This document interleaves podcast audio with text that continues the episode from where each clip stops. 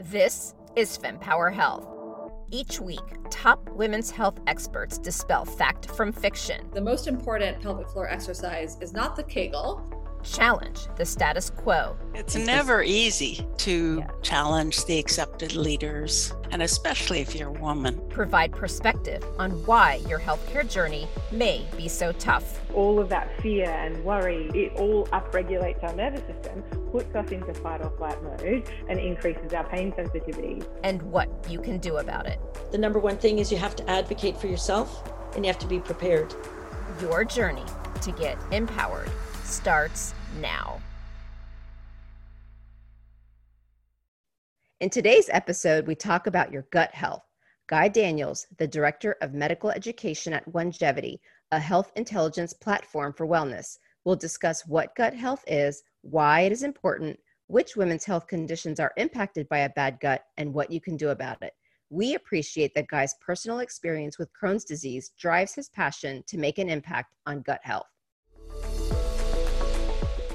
my background is actually a little bit unique and puts me in a good spot for this because uh, I was actually diagnosed with Crohn's almost 20 years ago, and uh, prior to that, for a few years, I was you know suffering from the initial symptomology, and uh, for me, it developed like it does for so many other people, where um, you know you go through a couple of rounds of antibiotics and exposes you know the genetic flaws in different individuals, and so um, I've managed it for all these years, no drugs, no surgery, and I do just as well as anyone else walking around out there. So, so I'm, you know, I'm passionate about what I do, and uh, and I've been able to, you know, walk the walk and, and help people as well. That's And- amazing. And insofar as uh, at Onegevity, so uh, my title is uh, head of medical education, uh, and so at Onegevity, what we do is we offer a very convenient at-home test kit. Uh, it's a fecal test kit, and uh, the goal is to analyze the microbiome. And I guess we'll talk about that in just a little bit. And so, in looking at the microbiome, we also have a very comprehensive questionnaire that goes along with that, and then we have recommendations in regards to a little bit in regards to food, but mostly in regards to supplements, primarily prebiotics. And we can get into all these things. And so basically, you know, we're doing something that really no one else is doing. There's only about three or four others that do this type of thing, uh, but we're using the gold standard in technology, which is shotgun metagenomics. Interesting. So tell us about the gut microbiome and why should women pay attention? Sure. So uh, there's you know microbiome everywhere, right? So we have them on our skin, and we have them in our nose, and we have them all over the place. And so when we're talking about the gut microbiome, um, there's also more than just bacteria, although that's primarily what we discuss. Uh, but you also have you know fungi and, and other players down there, such as archaea and so forth. And so when we're talking about the gut microbiome, and again, it changes as you go throughout the GI tract. So we're primarily talking about the end of the small intestine, which is the ileum, uh, and the large intestine. And so, you know, how those bacteria, and there are many of them down there, there's roughly 10 times as many bacteria down there as we have cells in our body, uh, how those bacteria play a role in influencing our health. And so, as a woman, uh, you should be concerned about the microbiome every from every possible angle, from the time you're an infant to the time that uh, you're, you know, into your, well into your elderly years. So, what causes one to have an unhealthy gut? So it actually starts at the very beginning. It starts in utero. Um, and so there's data to show that uh, women who are under chronic stress, that chronic stress does change the microbiome. And not only does it change the microbiome in the gut, um, but it also changes the microbiome in the vagina because there's a thing called translocation where bacteria do kind of move around. Then there's delivery, and so you can have uh, a traditional, you know, uh, vaginal delivery, which is roughly two thirds of deliveries these days in the United States, or, or you can have a C-section delivery.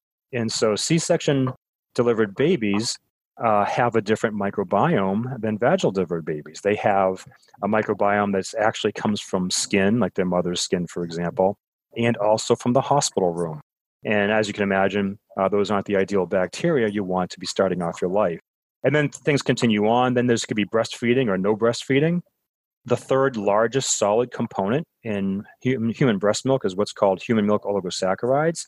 And they are there purely to feed the bacteria. We cannot digest those. Uh, they are purely there to feed the good bacteria to get a good jump start in the bacteria in the baby's belly.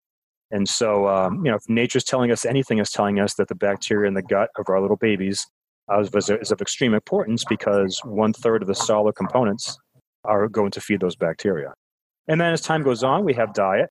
You know, you can have a good diet, you can have a bad diet. And so diet plays an enormous role in the health of the microbiome, as does antibiotics, also an enormous role, uh, as does stress. And so, you know, then you get into age 20 something, 30 something or beyond, and then a lot of folks uh, don't have a good don't have a good functioning belly it seems like there's so many factors involved. I know when I hear the word stress, I mean, when you're trying to, when someone's saying avoid stress, it's not like one wants to be stressed out. So maybe from the stress component, which is probably one of the hardest ones to control out of the ones you stated from, you know, after you're born moving forward, I mean, what does someone do when they're under stress to try to minimize the negative impact? Right. So, I mean, obviously, you know, there's you have a wide variety of choices there. So, um, I'll get I'll actually give you an interesting story. So, I had a patient one time, and uh, after talking to her, you know, for the usual hour, I said, "Well, you know, I don't have any magical supplements or any magical regimens to give you, but I've just noticed two things, and this is purely for you to take at face value." I said, uh, "It sounds like you're in a toxic relationship, and uh, it sounds like you live in a moldy home." And so I would just reconsider those, you know, two aspects of your life. And she had previously been complaining about low energy and, and bad, you know, poor mood and so forth and so on. So I saw her about a month later. She came back high spirits, happy, full of energy. And I said, um, "What's what's going on? What'd you do?" She said, "Well, I, I broke up with my boyfriend and I moved out of my moldy house." So so that's to illustrate that sometimes there are lifestyle changes you can make if uh, life has become too stressful. If obviously, you can you know exercise and there's there's just a whole host of things you can do. But you can also help support that with a proper diet as well. So if you have a bad diet and you're feeding quote unquote bad bugs, and then you have stress on top of that, then the bad bugs are able to do more bad things. I know there's many other questions we wanted to get to, but when you said stress, I uh, especially uh, someone who has gone through fertility treatments, I remember they would say, you know, don't stress. I'm like, how do you tell someone undergoing fertility treatments not to stress? So um, we talked about some of the causes of the unhealthy gut. What about the symptoms and conditions someone might have as a result of this unbalanced or unhealthy gut? There's the obvious ones like IBS, which is irritable bowel syndrome. And then there's the pretty obvious ones too, like Crohn's disease and ulcerative colitis. But then there's the not so obvious ones. So there's actually a huge connection between the microbiome and basically everything you can possibly imagine, whether it's um, autoimmune disease, whether it's anything to do with metabolic syndrome, which encompasses obesity, which encompasses non alcoholic fatty liver, uh, which encompasses you know your serum lipids and your blood sugars, all the way to dementia, to autism, uh, to anxiety and depression. So there's people really don't you know this is kind of cutting edge stuff right now, and granted the research on this goes back decades, but this whole microbiome conversation is relatively new, and so the vast majority of people and practitioners as well don't realize the extreme importance that the microbiome plays in our overall health. And, you know, I'm sure some of the questions you'll ask will dive into that a little deeper. So now let's get into the diagnostic tools, and we'll soon get to some of these interesting ways to try to relieve some of the, the symptoms of that unhealthy gut. You mentioned that Onegevity has a diagnostic tool. So maybe you could talk more broadly about the way the test is done and how it helps provide better information around what's going on with the gut. So, like I said, it's an at-home kit. So, um, you know, you would order it online; it gets um, delivered to you. The uh, the less than sexy part of this is you do have to have a little bit of a fecal collection going on there. It's it's a very small amount, but you do have to go through that process, and then you ship it on in, and then uh, you know we'll run the analysis and get back to you, you know, within a period of time uh, with your results. And so the uh, we're in the process of revising the report. So in version 2.0, which will come out, come out next probably two months, things will be clarified a little bit. But by its very nature, it's kind of complicated stuff. And so, you know, you're going to see a bunch of Latin names on there, just you know, just very very confusing. So you have to realize that we understand what's going on, and we understand you know which bugs are are good guys and not so good guys, and which which bugs are kind of in the middle and situation. The recommendations will be there to you know help it help basically feed the good guys and they will kind of do battle for real estate with the bad guys. With the diagnostic test you said that there's questions as well and what does that help do? It's a pretty thorough questionnaire. You know you never want to completely replace the input from the the individual or if, if you're in a doctor's practice the patient or here the consumer what have you. Uh, because you know i've had many times people someone says well you know i don't know if this is important but this is blah blah blah blah blah happens to me and i say Yeah. actually i say actually that's that's extremely important and so you know you never want to replace that and so we integrate that fully uh, into the uh, the treatment regimen as well you know in addition to the microbiome findings You know, I like that this is an at home test. And because I had first learned about the gut microbiome in much greater detail than have a healthy gut, take a probiotic only probably a year ago. And I've really started following the space, and it's absolutely fascinating. And I remember asking, How do you even know if you have an unhealthy gut? And that's how I learned about this test. Now, I'm curious if one were going to a doctor's office to do the test, obvi- obviously it's probably more expensive and time consuming because you have to go to the doctor. I'm just curious from a process perspective. Um, have you found in your research and building this product that doctors' offices tend maybe not to ask such detailed questions? Is it more of a here's the test, yes or no? And again, I'm not trying to make a comparison to say doctors aren't as good as doing this test, but I'm more just trying to help people understand the dynamics of how things work so they can make informed decisions on what works for them. So maybe I'm sure you have perspective on how things work at doctors' offices that might be helpful for people to understand. When we say doctor's office, are we referring to a regular conventional primary care doctor or are we referring to someone, say, in the integrative functional medicine space? I would say comment on either. I think it would be really interesting to understand that because I also have found in my journey that different types of clinicians practice in different ways. And quite frankly, I thought that you do this test with a GI doctor. So maybe you could just provide education on how that works and maybe some benefits of um, doing this test at home. Let's start with the primary care conventional. So, in that particular uh, scenario, the vast majority of primary care doctors now work for groups.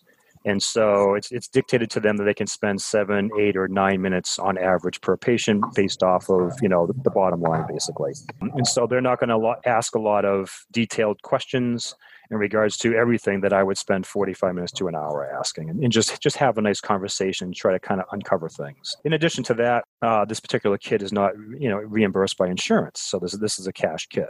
Um, so they're not going to look at it that way. It's also, you know, it's just it's just not a part of uh, their, their standard operating procedures.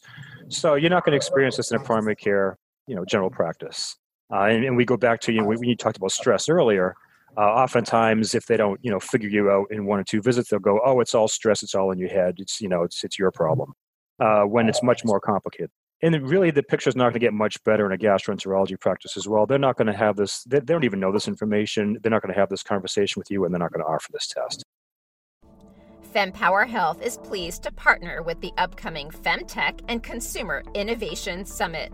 The summit is the latest deep dive event, part of the Women's Health Innovation Series, looking to tackle this growing sector of women's health, having had continental success in driving innovation, investment, research, and partnerships in traditional women's healthcare by bringing together critical stakeholders. Join us in New York on June 7th and 8th as we channel this success into the consumer sector of women's health. Visit www.femtechconsumerinnovation.com to view the superstar speaker lineup and enter code FEMPOWER15 for 15% off your ticket. Hope to see you there. so much of medicine these days you know is coming down to people seeking out their own health care uh, because they're not getting answers. I mean i can't tell you how many people i've you know consulted over the years who've been to see 10 or more practitioners to no avail.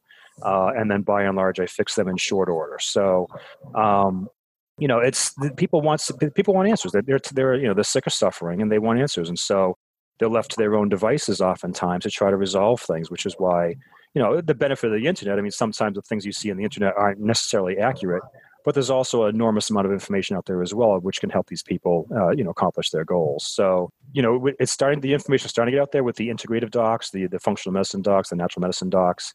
They're becoming more aware of these analyses and this like i said there's about three or four competitors in the space so they're they're generally aware of it. But again this is very much you know tip of the spear stuff right here. Um, so there's there's there's a lot that needs to be done in, in regards to education. Oh, absolutely. I mean, what I found in my journey, because I had endometriosis and underlying immune issues, and that's why it took me so long to have my son. And through that journey, I've learned so much about just the intricacies of the body, which is why the gut microbiome fascinates me so much. And then also, even when you go online or talk to a doctor, there's so much you don't know, you don't know. And quite frankly, even research online is you have to know enough to even Google the right words to find the right thing. And exactly. Um, and so even that is difficult. And this is honestly why I built the Fertility for Me platform because I'm crowdsourcing data from women on their own experiences and reporting that back through data so that women can go online and look and say, with other people who are having this experience, what are they doing? What are they finding? What's working? What's not working? And it's it's them reporting it. I'm not promoting anything. I'm not giving direction. And I hope through that it helps create a level playing field of that information and allowing them to have better conversations with their doctors. And even if they need to use their feet to walk out the door, feel more confident in doing so. Um, this is just, it's not even just women's health, it's everywhere. Um, and so kudos to, to organizations like yours who are really trying to make change and looking at the root cause of some of these conditions. So I mentioned probiotics, and I, I go to my local Whole Foods now they have like an entire refrigerator full of probably a four foot space, even in, in New York City where the grocery stores are much smaller. And there's so many probiotics out there. And, you know, I, I think, as you mentioned, understanding the gut microbiome, there's so much to do and it's, it's fairly new. But I almost feel like the, the piece that's really gotten through is everyone needs to be on a probiotic so, are those really the end all be all? You mentioned diet and other things as well. So, maybe you can tell us how probiotics fit in, and then we can talk about some of the other ways that someone can um, have a healthier gut. This is actually a fantastic question, and the you know the the current I guess you know mood is that they are the end all be all, uh, but in reality they aren't. So we've done a number of very large, very extensive meta analyses, and for example, when we take a look at um, obesity, or you know the list goes on. You know autoimmune disease, et cetera, et cetera. And we take a look at one of the really two main genera within the probiotics world, uh, Lactobacillus. Uh, we actually see a lot of negative associations in Lactobacillus in regards to the health. So, for example, if you look at, you know, obesity is a good one for Lactobacillus, where, you know, more often than not, the obese had high lactobacilli in, their guts, and the, the healthy controls had lower levels of lactobacillus compared to the obese. So, you know, and this a lot of this data historically comes from 16S data, which is older technology, and so it's only down to the genus level. But the bottom line is is that you can't just be throwing down these blends of probiotics to everyone. You know, they will work for some people in some of the time, and they won't work for other people other other times, and they might even be a hindrance to some people sometimes as well. And so, and, and the data shows that. I mean, I've, I've literally been through thousands of published papers over the years. Um, and there are papers that show, yeah, hey, this particular uh, bug or this combination of bugs was was helpful in this particular condition, and something else may say, yep, it wasn't helpful at all. Um, so, you know, so you have basically, you know, three genera that play a role in in um, probiotics. You have the one I just mentioned, Lactobacillus. Uh, you have Bifidobacterium, which now, bifidobacterium is a little dis- different story. Bifidobacterium is essentially universally healthy in all people. So you can throw bifidobacterium at someone with dementia or someone with autism or someone with uh, depression or whatever it happens to be. And unless it's active ulcerative colitis, bifidobacterium is going to be helpful. Uh, it's, just, just a very, very wildly helpful, helpful uh, genus. Uh, Streptococcus is the other one you'll see sometimes. And there's a little bit of mixed data on that. And Streptococcus as a genus is kind of a little bit troublesome. So, um, and on top of all those things, uh, the counts of probiotics, the number of actual bugs in there, are a drop in the bucket compared to the overall microbiome. And they're only, you know, two to three genera, whereas the number of bugs in your gut uh, can be in the hundreds, if not over a thousand. That's not going to lend itself well to diversity either. We generally speaking, we want diversity. So the best way to actually drive a healthy gut is through prebiotics. Uh, so prebiotics are essentially these the, is fiber, is dietary fiber, which makes it down to the lower gut, uh, which was not digested and absorbed in the upper gut, and that becomes the fuel for the good bugs. I have to ask why, what was the impetus for really initiating this field of gut microbiome is where it's at? What, what, what started this? Well, what start? How far back do we want to go? I mean, there was a, a Russian Russian researcher who uh, was was eating kefir from the Caucasus Mountains, so we can go back that far and say, you know, you know, it, it goes back a long way. But I mean, really, in the past, you know, twenty years, the technology has been there to kind of really begin to analyze, you know, who the players are down there, um, and and now with shotgun metagenomics not only can we, can we identify the players, the bugs down there, but we can also look at their DNA. So, in addition to identifying who they are, we can take a look at all the DNA they possess. So, what enzymes can they make? What things can they do inside the body? So, for example, you know, we possess about 17 different digestive enzymes in our GI tract. Well, the microbiome produces thousands of enzymes, and these thousands of enzymes produce things like neurotransmitters, hormones, uh, they they uh, help you to cleave off toxins or you reabsorb toxins. They change. They just do basically everything you can possibly imagine. And so that's just one one just one facet of what they can do in the lower GI.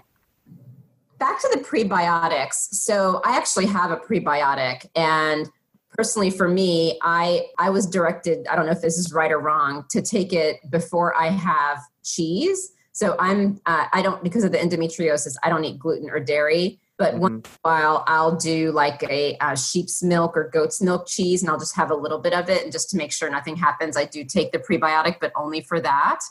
I know you mentioned that prebiotics are essentially fiber, but what about the pill form? And I mean, is that even really helpful, or is it more from the diet perspective? From the diet, you, clearly you want fiber in the diet. Yes. Um, however, in in what I call the broken gut, um, the broken gut needs dietary changes and it also needs prebiotic supplementation uh, okay. uh, because I, you know it's kind of like I guess the analogy I use is kind of like if you let's say you blow out your knee playing sports, um, you, you know even though you, it heals, you, it's really really never quite the same after the initial injury, um, and so that is kind of what's going on inside the gut. Once once you break it with that combination of whatever happened to you antibiotics slash diet slash stress slash you know c-section et cetera et cetera uh, it's never quite really the same. Um, you, i can definitely get people a hell of a lot better but it seems that they generally can't completely come off you know the regimen uh, in, in some way shape or form. You can maybe reduce the overall you know burden of it. Um, so you know, but diet is still an enormous role, and and the the basis of the platform is gluten free, dairy free, free from a dietary standpoint, and that's and again, if someone can tolerate gluten, then fine, because actually, you know, there are these cool things called arabinoxylans in gluten and, and in rye and so forth uh, that actually help create a more diverse, healthy microbiome. But if you can't tolerate gluten, then we highly recommend you don't take it. You know, don't ingest it. In regards to the prebiotic, uh, really, I would avoid the capsules and go with the powders because you really want to get multi-gram dosing in. Um, you know, depending on male, female, and who you are and what you eat, the average American consumes about less than half of the RDA for fiber. And so, you know, when you're looking, you're looking at, you know, providing another 10 to 20 grams of fiber per day, you really can't do that with capsules. You're going to need powder to do that. So let's talk about diet. This is one I, I really wanted to jump on very early in the call because Last year, I learned about the autoimmune protocol diet, otherwise known as the AIP diet, and did the uh, I can't remember the exact term, but basically the cleanse phase, that one week where you're really, really restrictive and then it became less restrictive. And in just that week, my anxiety levels were like gone. And to the point where I said, wait, this is what I've been living with my entire life. Like, this is not normal. So the way I am now with this diet is what normal people experience. And I just, I didn't even realize that I had such a severe baseline anxiety until I started this diet. And it, it was just, uh, just amazing to see the, the changes that were going on. And, you know, I just love to hear from you this information about diet and its role because it, it plays a much much bigger role in our health than i had ever imagined like i used to spend my time at the gym i would do insanity workouts you name it and i have found that 99% of what I had wanted was relieved by diet and only 1% by exercise. Okay, maybe the percentages are off, but you get my point. Like diet is huge. So let's talk about diet. Sure. I mean, there's so many ways we can attack that. So, for example, if we look at like generational studies and you take someone from Southeast Asia who was eating a certain diet, uh, and then they, you know, em- emigrate to the United States and they bring their children along, uh, within a certain number of the years, they or and or their children become obese when previously they were lean and their microbiome changes radically, you know, just from just from dietary changes alone.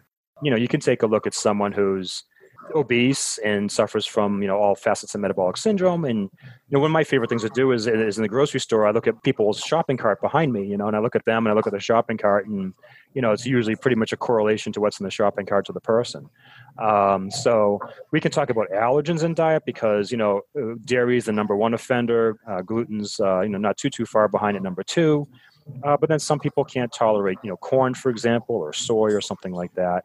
Um, so there's there's that whole component as well.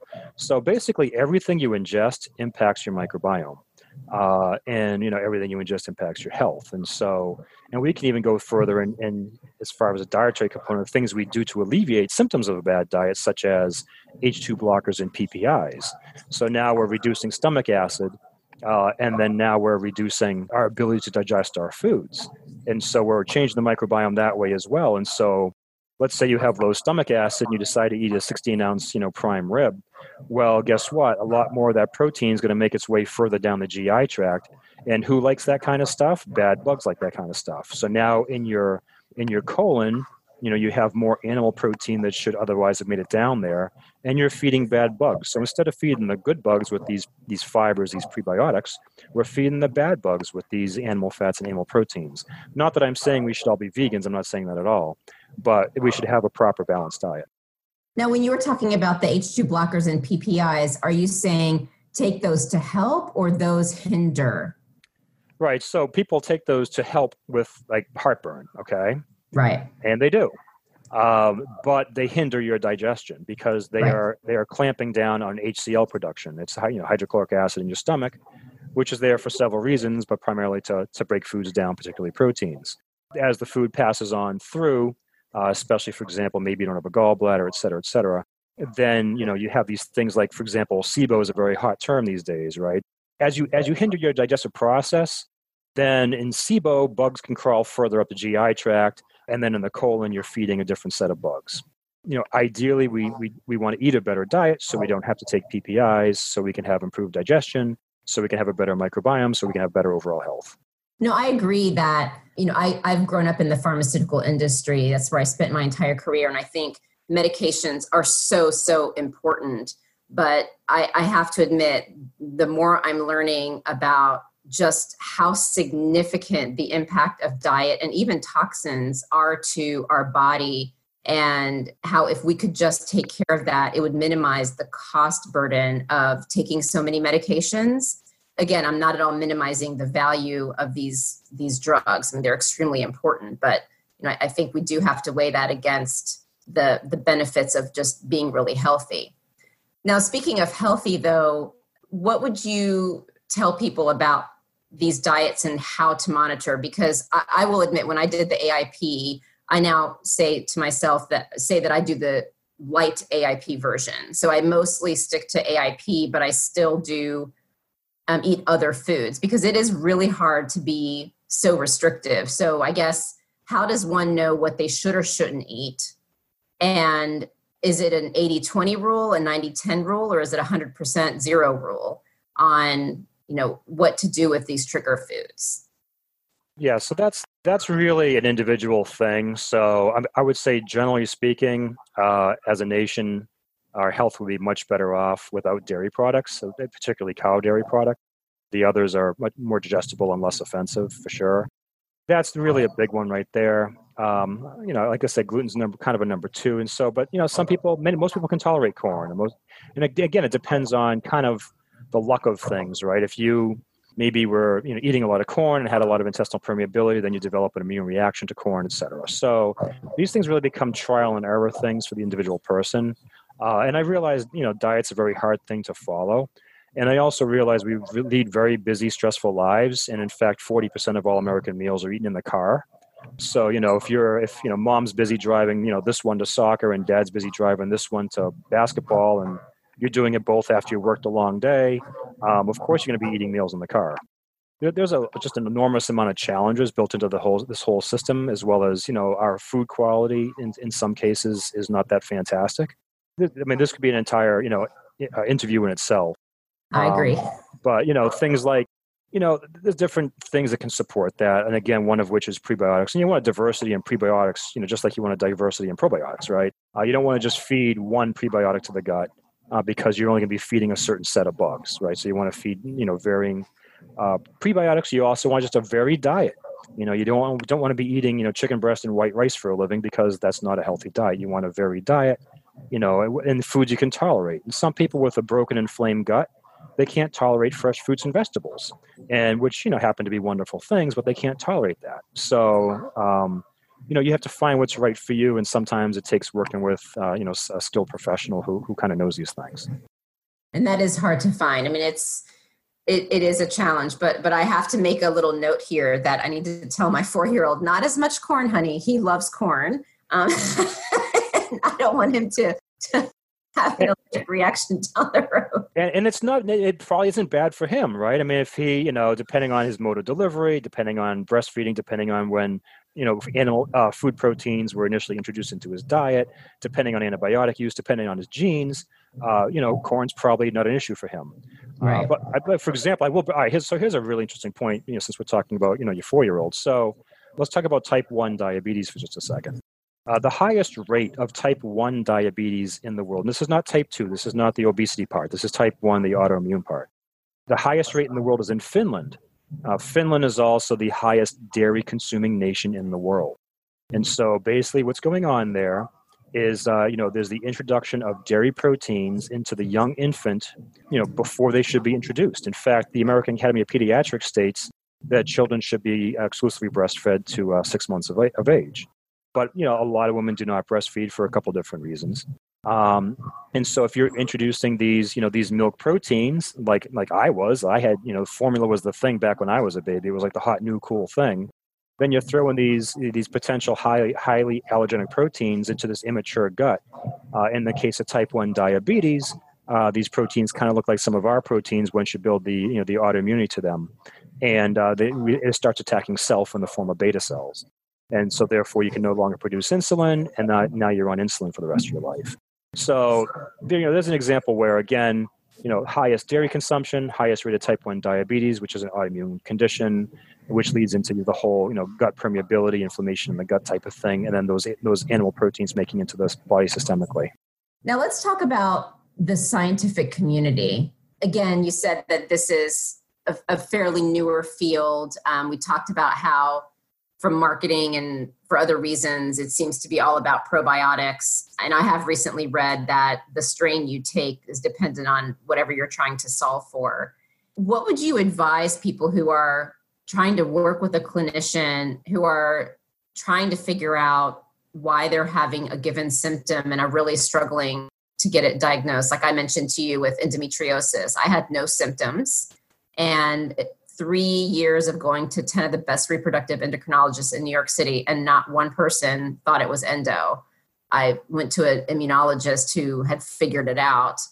You know, it, it's a struggle because you don't know what you don't know. And gut microbiome is something that people are just learning about. So, and uh, from even the scientific perspective in the medical community. So, what would you advise patients to do to have success in relieving their symptoms and getting answers to some of these conditions that they have? Well, that's the million dollar question, right? So, I mean, this is the half the battle is getting the appropriate diagnosis. And sometimes it takes a long time to get that appropriate diagnosis. And sometimes it's just like you did, you go from, you know, practitioner, practitioner, to practitioner because, you know, you weren't satisfied with the outcomes that can be a challenge. I mean, so hopefully you get lucky and you get a you know, the, the correct diagnosis early on. Uh, I, I, wrote a book years ago, and I, if I recall roughly correctly, because it's been a long time since I, since I uh, quoted this, there were uh, hospital autopsies done after you know folks had died. Obviously, in the in this particular study, uh, the autopsies showed that the cause of death was was different from the cause of death written on the on the documentation roughly 40 to 50% of the time. So, in other words, the doctor said, oh, the patient died of this, and the autopsy showed, no, actually, they died of this over here. So, um, you know, it's the body is immensely complicated. Yes. Um, and so sometimes it does take, you know, going around. And if you're not satisfied with someone, then go to someone else. And I honestly would recommend do your own research. Just spend time researching away. Sometimes you think you found an answer, and sometimes it may be the answer, and sometimes it may not be. Um, and so you, you do want to try to seek out specialists in that area. Um, you know, whether it's GI or whether it's you know endometriosis or something else. Um, but yeah, that's that's that's not an easy solution. I, I I wish I could wave a magic wand for you there. Maybe everyone who's struggling with those diagnoses just takes the the test, right? And maybe that can provide answers. So if, if someone did did take the test that Onegevity provides, what what would they get back, and how might they take that to a medical professional for better information? again, the vast, vast, vast, essentially none of your medical professionals will be able to kind of read the bugs on there and translate that. And Okay. um, so, you know, with our version 2.0, we're going to do a little bit better job of translating it for people. And it's going to come up with an exact recommendation for a protocol. So, you know, if you do this analysis and you go to conventional gastroenterologist, they're going to go, what, what in the world is this thing right here? I, you know, and since since they don't know anything about it, they're just simply going to poo-poo the whole thing. No pun intended there and they're going to say, "Oh no, it's all phony baloney," blah blah blah. So because you know because they're you know they're living in their world, and if if they haven't figured it out, then it doesn't exist. So you could take it to all the practitioners you want. If you take it to more of a integrative natural natural medicine functional medicine practitioner, they're going to be more in tune with that. They're going to understand the- some of the premises is like premises like um, uh, leaky gut uh, and and so forth and so on. So uh, you, you may have more success in that area, but still it's going to be hard for them to translate this which is why we go the extra step, uh, just simply recommending a, a, a exact regimen to the consumer uh, to kind of take some of the, the crazy, you know, Latin guesswork out of the whole thing. So I, I completely hear you about the medical community, and this is not just to the medical community. I mean, any human being, if they don't understand something, depending on their background, confidence level, and many other factors, one can you know go from either poo-pooing an idea or wanting to understand it better. And, and given our healthcare system not allowing doctors to spend m- multiple minutes with the uh, patient, and it's more just a few. I, I can definitely see how the whole system feeds into limiting the ability to to get answers. Um, so you know, I, I I'm glad to see that that there is this test. Um, so I did want to at least acknowledge that. So what would you say inspires you? I mean, You've done some really great work here, and um, I'd love to know what what inspires you. Um, well, I would have to probably have to say that uh, you know if, if you can take someone who's been uh, you know feeling terrible for years and sometimes decades, and they've been to see you know multiple practitioners, and you turn them around significantly in a relatively short amount of time. It could be you know days, could be weeks, could be a you know a couple months. That's you know that's really moving when you're able to do that for somebody. And so um, you know it, it inspires you to just kind of be better at what you do. That is true. It's clear now through our conversation that the gut microbiome is not biased towards men or women. It's really everyone. But you know, given that we are focused on women's health today, what would be the one message you'd want to share with women about their gut gut health, whether it's something that they should know or something that they should do? Well, women suffer more from, for example, gut disorders than men. Uh, women suffer more from anxiety and depression than men. Uh, these two are very, very strongly linked to the microbiome and to each other. And so the gut microbiome is important to women uh, from basically the time they're born to the time they, they pass away. You know, whether it's in the beginning stages of life, uh, whether it's, you know, fending off, you know, obesity and, and high serum lipids and blood sugars and so forth, whether it's you know in their reproductive years uh, having children uh, whether they want to pass on a good microbiome uh, to their children and have their children start off in life on the right foot whether it's as time goes on and again they may be in their 40s and and they be struggling with fighting off anxiety and depression and it plays a huge role there. Uh, maybe in their 50s and 60s they're you know or 70s they're starting to get concerned about dementia or they're developing dementia plays a huge role there. And the microbiome again studies show that plays a role in longevity. So if you get into your you know your 80s and beyond then it plays a role there. And the message is kind of the same and we don't know everything about the microbiome. It's impossibly complex But at this stage of the game, we know enough to make a significant difference in a lot of people's lives. And we do know that generally speaking, and there are some, you know, some differences here, but generally speaking, the bugs that are good when you're 15 are the same bugs that are good when you're 40 are the same bugs that are good when you're 80. We know, you know, who the good guys are. We also know conversely who the bad guys are at all those ages and all in between as well. And we know basically what they like to eat, what their food is. And so if you're feeding the bugs in your gut with the right fuel, then generally speaking, you'll have better outcomes. And if you're feeding the bugs in their gut with the wrong fuel, uh, generally speaking, you'll have uh, unwanted outcomes. Well, it has been such a pleasure to talk to you. And there does seem to be momentum and research going into this space. I can't wait to see where we go into the future because change is needed. So thank you. Oh, you're very welcome. Thank you for tuning in to this discussion on the FemPower Health podcast. You can refer to the show notes for links to information that is referred to in this episode. And if you like this episode and found it timely and valuable, please take a moment to tell a friend or a colleague about FemPower Health. And right after this episode is over, please think of one person who might find this episode helpful and tell them about it. And if your friend is new to podcasting, please show them how to subscribe to our show. And another way to support FemPower Health Podcast is to leave a review where you listen to podcasts. And as a reminder, the information shared by FemPower Health is not medical advice, but for information purposes to enable you to have more effective conversations with your doctor. Always talk to your doctor before making health related decisions. Additionally, the views expressed by the FemPower Health podcast guests are their own, and their appearance on the program does not imply an endorsement of them or any entity they represent. See you next week.